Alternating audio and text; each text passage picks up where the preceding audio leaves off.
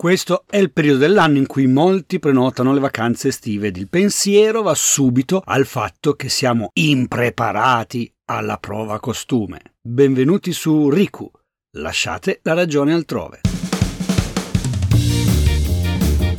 Chi fa marketing questa cosa la sa e questo diventa il periodo fertile alle promesse facili di dimagrimento con guru della dieta e del prodottino che ti fa dimagrire, che sono più aggressivi del solito per promuovere soluzioni miracolose ed innovative. Io li vedo così, come degli animali ringhiosi, mordaci, dei predatori che in questo periodo dell'anno sentono l'odore della nostra paura e sono pronti a stanarci e a farci degli agguati. Queste belve fameliche e in odore di clienti, di anime impaurite, pronte a provare qualsiasi scorciatoia e ad usare trucchi comunicativi più subdoli che i moderni mezzi di comunicazione possano partorire. Potrei dirvi che non dovete avere paura, che non dovete pensare alla prova costume, ma essendo un personaggio io che non ha quello che propriamente possa definirsi un fisico scultoreo, beh, vi capisco. Ed è anche io in questo periodo profumo di paura. Vorrei quindi tirar fuori dal cilindro qualche consiglio, ma eh, non sono nutrizionista. Posso però parlare serenamente con voi per, insomma, sdrammatizzare la situazione. Ci tengo a dire però che sono uno di quelli che qualche obiettivo l'ha portato a casa. Certo, è vero, non ho un fisico da adone, non sono palestrato, ma io i miei 20 kg sono riuscito a perderli qualche tempo fa e sono anche riuscito a non riprenderli tutti, tutto sommato senza fare grossi sacrifici. Ma come ho fatto? Eh, e adesso ve lo spiego. Calma e sangue freddo. La premessa che devo e che voglio fare è che non sono qui a dare consigli, tantomeno indicazioni di qualsivoglia natura. Voglio solo raccontarvi la mia esperienza. Non sono un medico, non sono un esperto, sono qui a raccontare cosa è successo a me e nella mia storia, come in tutte le storie, ci sono cose giuste e cose sbagliate. Soprattutto ci tengo a dire che ognuno di noi è diverso e quindi quello che va bene per me può non andare bene per altri e viceversa. Dovete anche sapere che se c'è un girone in cui dovrei finire una volta morto, di sicuro è quello dei golosi. Adoro mangiare e mangiare spesso, soprattutto se sono in crisi mi sfogo sul cibo. Non sono però mai stato veramente obeso, posso dire che con l'età e passando da un lavoro dinamico a uno leggermente più sedentario, intorno ai 40 anni ho iniziato a accumulare lentamente peso, fino ad arrivare a quel limite che c'è tra l'essere sovrappeso e l'essere obeso. Mi sono sempre trincerato dietro la scusa del eh, non faccio abbastanza movimento, una volta invece, che può essere anche un'osservazione corretta, eh? ma io la usavo come scusa per non fare nulla. Mi sono sempre detto che la dieta non è una soluzione e in parte credo che sia così, se non fosse però che avevo provato a iniziare a correre e dopo qualche mese ho cominciato ad accusare dolori alle articolazioni, soprattutto alle ginocchia. Approfondendo la questione ero venuto a capo che ero troppo pesante per correre e la corsa poteva essere più traumatica che portarmi dei benefici. E quindi era meglio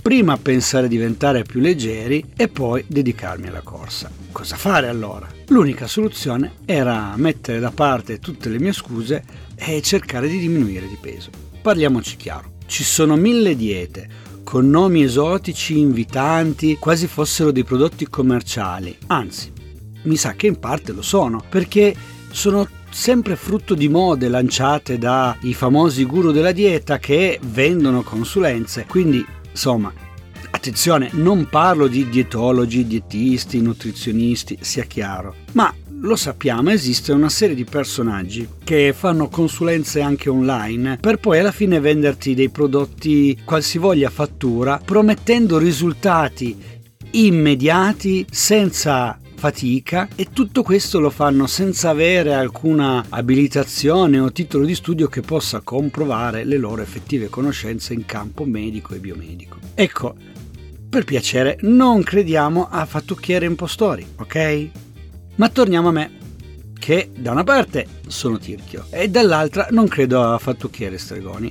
Un bel giorno ho deciso di mettermi a stecchetto, quindi cosa fare? diminuire le calorie ingerite, come fare per insomma non fare una roba a casaccio, a non fare, a avere uno dei tanti atteggiamenti strampalati che ho, eh, ho pensato inizialmente di banalmente controllare quante calorie assumevo. Vabbè, mi sono imbattuto in una delle tante app disponibili per il conteggio delle calorie. Solo che queste app ormai non fanno più solo quello, ma fanno un mucchio di altre cose. In particolare quella che ho usato, per essere addirittura avviata, eh, mi chiedeva una serie di dati personali età, valori corporei, sesso, stile di vita, per poi arrivare a chiedermi direttamente quanto avrei voluto pesare e in quanto tempo volevo raggiungere quell'obiettivo. Dopodiché l'app mi restituiva un lasso di tempo consigliato per arrivare all'obiettivo. E io che insomma ho sempre paura delle cose traumatiche, ho allungato i tempi consigliati dall'app, così per stare tranquillo. Insomma, a questo punto l'app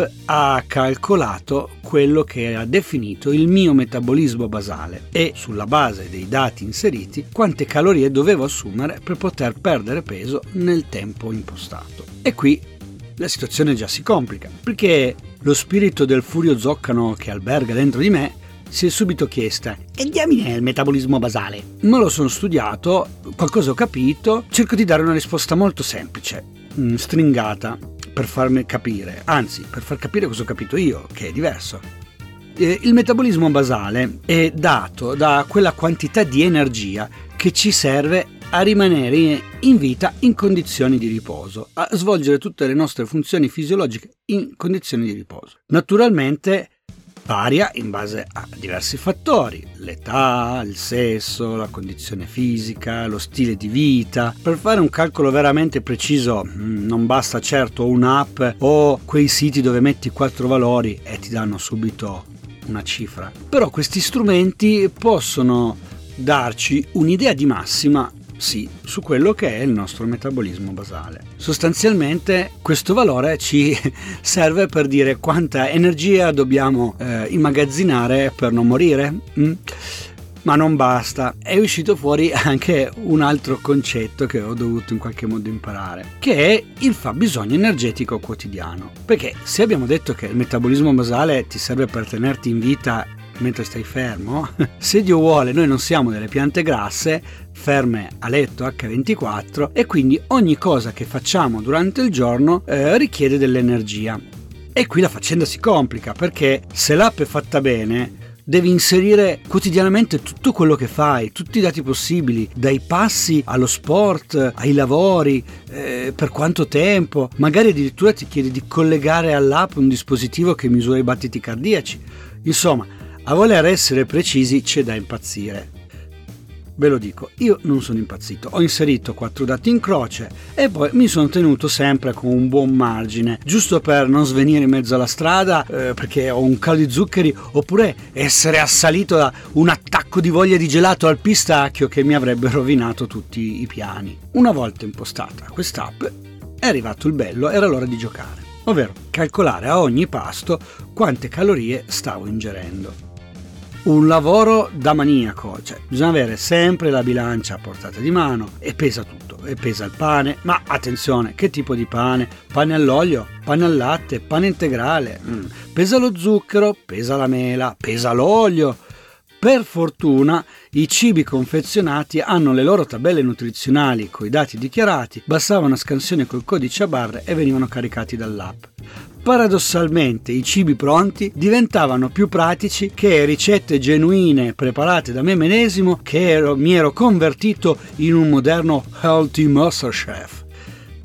In un primo momento, ve lo dico, ho fatto fatica a rispettare le calorie indicate dall'app. Da una parte impazzivo a pesare e dall'altra non riuscivo mai a stare nei parametri. Poi pian piano ho cominciato a capire qualche meccanismo, a conoscere i vari cibi in base all'apporto calorico e insomma non impazzire troppo con la bilancia. Le prime settimane ho ottenuto grandi risultati. Eh, approfondendo dopo ho capito che all'inizio quello che si perde è in gran parte acqua. Tutto molto semplice. I primi 5 kg persi a gran ritmo poi qualcosa si è intoppato, si è bloccato, eh, non riuscivo più a perdere peso secondo quanto previsto. Non rispettavo più la tabella di marcia e un piccolo senso di frustrazione stava iniziando a serpeggiare dentro di me. L'app che usavo per fortuna aveva anche una, permettetemi di dire, nutrita eh, community sui social, soprattutto su Facebook. Ho cominciato quindi a leggermi un po' di consigli, tutorial, post, commenti e ho capito che eh, stavo usando una Ferrari mettendo solo la prima e la seconda marcia.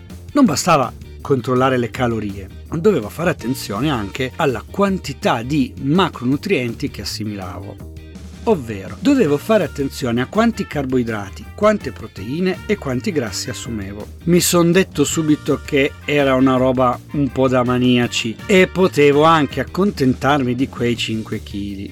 Però da una parte la curiosità mi stava un po' intrippando a questa cosa, dall'altra ero soddisfatto di quei 5 kg e volevo riuscire a fare qualcosa di più. Quindi ho iniziato a provare a gestire anche quantità di grassi, proteine e zuccheri. E devo dire la verità, mi si è aperto un mondo. Avevo capito che mangiavo veramente in modo squilibrato. La mia dieta, per esempio, era ricca di carboidrati e grassi e scarsissima di proteine. Per anni avevo pensato di avere una dieta equilibrata, ma pesando e controllando ogni volta mi sono reso conto che eh, senza accorgermene abusavo di certi cibi proprio perché non tenevo mai a mente di quanto ne prendevo, no? Gestendo quindi in modo più razionale i macronutrienti, eh, mi saziavo anche più facilmente. Vi giuro, se non ci fossi passato io non ci avrei mai creduto. Pensavo che una bella fetta di pane mi potesse saziare molto di più di un vasetto di yogurt greco. E invece, attenendomi a certi consigli e eh, appunto controllando bene gli alimenti che ingerivo, eh, ho capito che c'era anche un altro modo di mangiare e soprattutto che certi cibi mi passavano in bocca in grande quantità eh, senza che me ne accorgessi.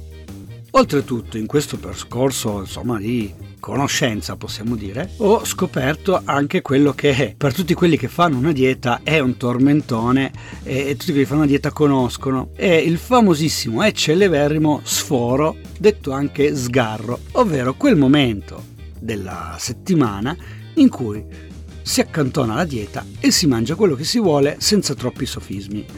Un giorno di perdizione che viene poi gestito in modo diverso in base alle scuole di pensiero e alla dieta. C'è chi dice che si sfora e basta, e ci si dimentica di quello che ha fatto dopo 24 ore. C'è chi dice invece che va bene sforare, ma comunque eh, questa mangiata va messa nel bilancio totale delle calorie assunte in un dato periodo e quindi in qualche modo qui e là recuperate nei giorni successivi o precedenti. Sicuramente è eh, l'ennesimo tipo di approccio che va valutato con un esperto, perciò non vi dico come l'ho gestito io perché sicuramente ho sbagliato. Eh, io non so quale sia la gestione corretta dello sgarro, non l'ho capita mm, in base alle varie scuole di pensiero. Eh, da una parte penso anche che non ci sia una versione giusta, perché ognuno di noi è diverso e ogni dieta è differente.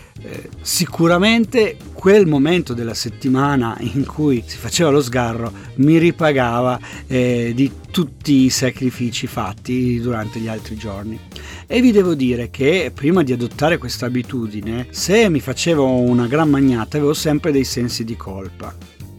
Eh, da quando insomma ho adottato la tecnica dello sgarro, no.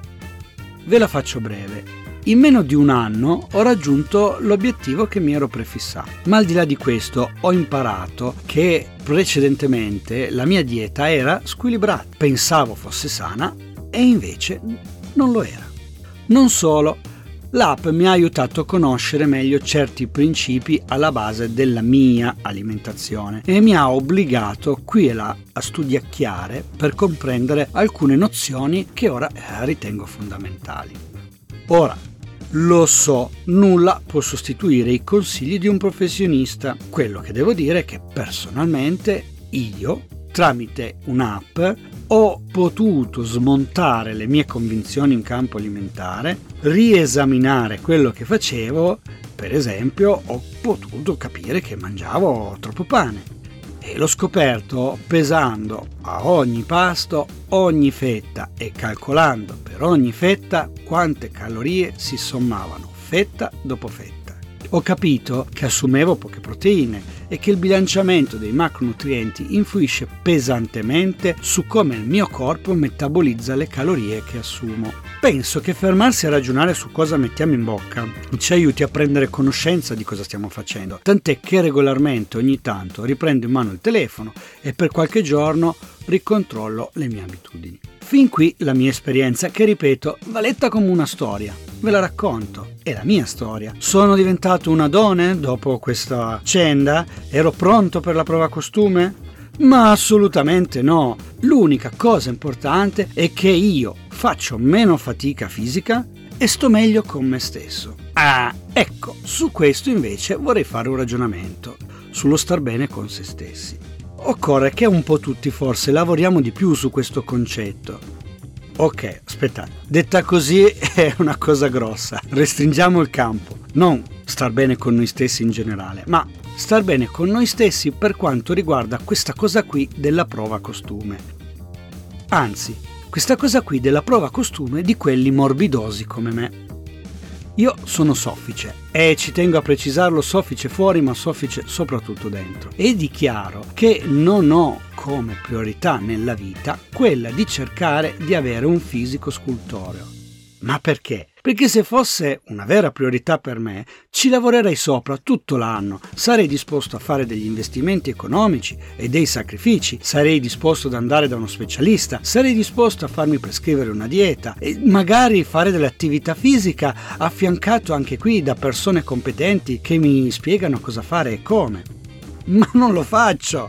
Io personalmente eh, ho accettato questo aspetto, cioè, questo aspetto che io non sono disposto a lavorare così tanto per una settimana d'agosto al mare. Sono arrivato a essere normopeso ma la pancetta un po' era sempre lì. Sapevo che quella l'avrei tirato giù solo con l'attività fisica, con una dieta seria, con non certo col fai da te, con un'app con chi dentro infilava le inserzioni dei siti di incontri. Quando vedo in questi giorni tutti agitati perché oddio devo mettermi a dieta, oddio agosto dietro l'angolo, oddio non mi va più quel pantalone. Allora, penso che eh, se non ho avuto fretta nei mesi precedenti, se non ci penso a ottobre, non devo impazzire a maggio. Penso che quando parliamo di persone in un'età attiva come la mia e con nessun particolare problema clinico, è importante farsi un esame di coscienza e capire quanto questa cosa ci stia veramente a cuore non pensarci a maggio, quando è tardi, spinti da un'onda emozionale, spinti dalle pubblicità, da una comunicazione aggressiva. Se tutto l'anno alleno il muscolo da tavola, anche ad agosto sotto l'ombrellone non potrò che mettere in mostra nient'altro che il muscolo da tavola. Altra riflessione che ci tengo a fare è quella che, eh, come al solito, eh, non bisogna credere alle soluzioni facili, a quelle romanzate e soprattutto non cedere alle supercazzole fatte con nomi attraenti. Ribadisco, quello lì fuori è un mondo tremendo, spietato. Dietro tutto quello che ha un nome carino o figo o un qualcosa che è dipinto in modo attraente si nasconde un'inculata galattica la Sciura del terzo piano ha un nuovo beverone, il Magic Detox 7 kg in 7 giorni? È un'inculata pazzesca! La tua compagna del liceo ha risolto tutto con la polvere di spirulina condita da proteine di patate guatemalteche? È un'inculata pazzesca! La nuova dieta a base di angurie verdi frullate per 18 giorni consecutivi? Inculata pazzesca! La nuova dieta a giorni alterni consigliata dal dottor Sfracassacazzi? Inculata pazzesca!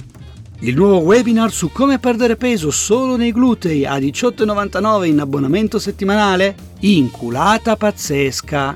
Insomma ragazzi, soprattutto quelli della mia età, quelli sopra i 40. Ma vi ricordate che qualcuno a vendere pozioni in tv è finito in carcere e ha rovinato la vita a parecchie passo- persone in passato? Siete d'accordo?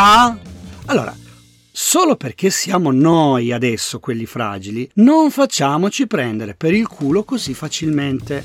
Pensate che prima dell'emergenza Covid erano addirittura vietate dagli ordini professionali le consulenze nutrizionali online, quindi chi vi vendeva le cose online era fuori regola. Attualmente la situazione sembra frammentata perché siamo post-Covid, quindi qualcuno si è anche abituato insomma, a fare attività online. Io personalmente penso che comunque sia una buona regola non dare a credito a chi vi consiglia di assumere prodotti facendosi pubblicità sui social. È sempre meglio, secondo me, una prima visita in studio e una verifica delle referenze del professionista a cui vi volete rivolgere. Per esempio, ho letto che per i biologi nutrizionisti l'ordine ha predisposto una piattaforma dedicata per i consulti online che si chiama Il Portale dei Biologi.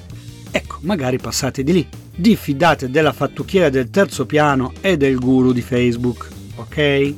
Ora, dopo questo che Ecco, questo mi sento dire era veramente un consiglio. Come faccio a suggerirvi un profilo social a tema? Ecco, diciamo che vale quello che ho detto prima, ovvero se avete bisogno di una consulenza, io, secondo me, meglio fare le verifiche del caso e non prendere per buono un personaggio di cui si parla su un podcast. Ecco, eh, se invece volete solo farvi due risate e sdrammatizzare un attimo sulla questione, magari riflettendo ogni tanto eh, su certi concetti esposti in modo, devo dire, dissacrante e caustico, allora vi consiglio di seguire il dottor Lorenzo Caressa che è attivo su Instagram e TikTok. Lui nelle sue storie e nei suoi reel spesso prende in giro e sbugiarda video consigli privi di fondamento scientifico di altri account, a volte anche con un filo di sana arroganza, che però in certi casi secondo me ci sta bene. Detto questo, vi ricordo che mi serve, è fondamentale che voi valutiate il mio podcast su Spotify, mettiate le stelline. Quindi nella videata generale del canale cliccate sulle stelline e esprimete la vostra valutazione. Ricordo anche che se vi va potete attivare la campanellina per essere sempre aggiornati quando escono le nuove puntate. Se questa puntata vi è piaciuta, condividetela con gli amici. Se non avete ancora fatto, ascoltatevi le puntate precedenti e soprattutto Fatemi sapere cosa vi è piaciuto, cosa non vi è piaciuto. Avete sempre spazio al fondo della puntata, ci sono le domandine, potete rispondere a quelle. E per il resto, che dire? Io sono Riku, questo è il mio podcast. Riku, lasciate la ragione altrove. La musica è Upbeat Forever di Kevin MacLeod in Competech.com, licenza CC BY 3.0.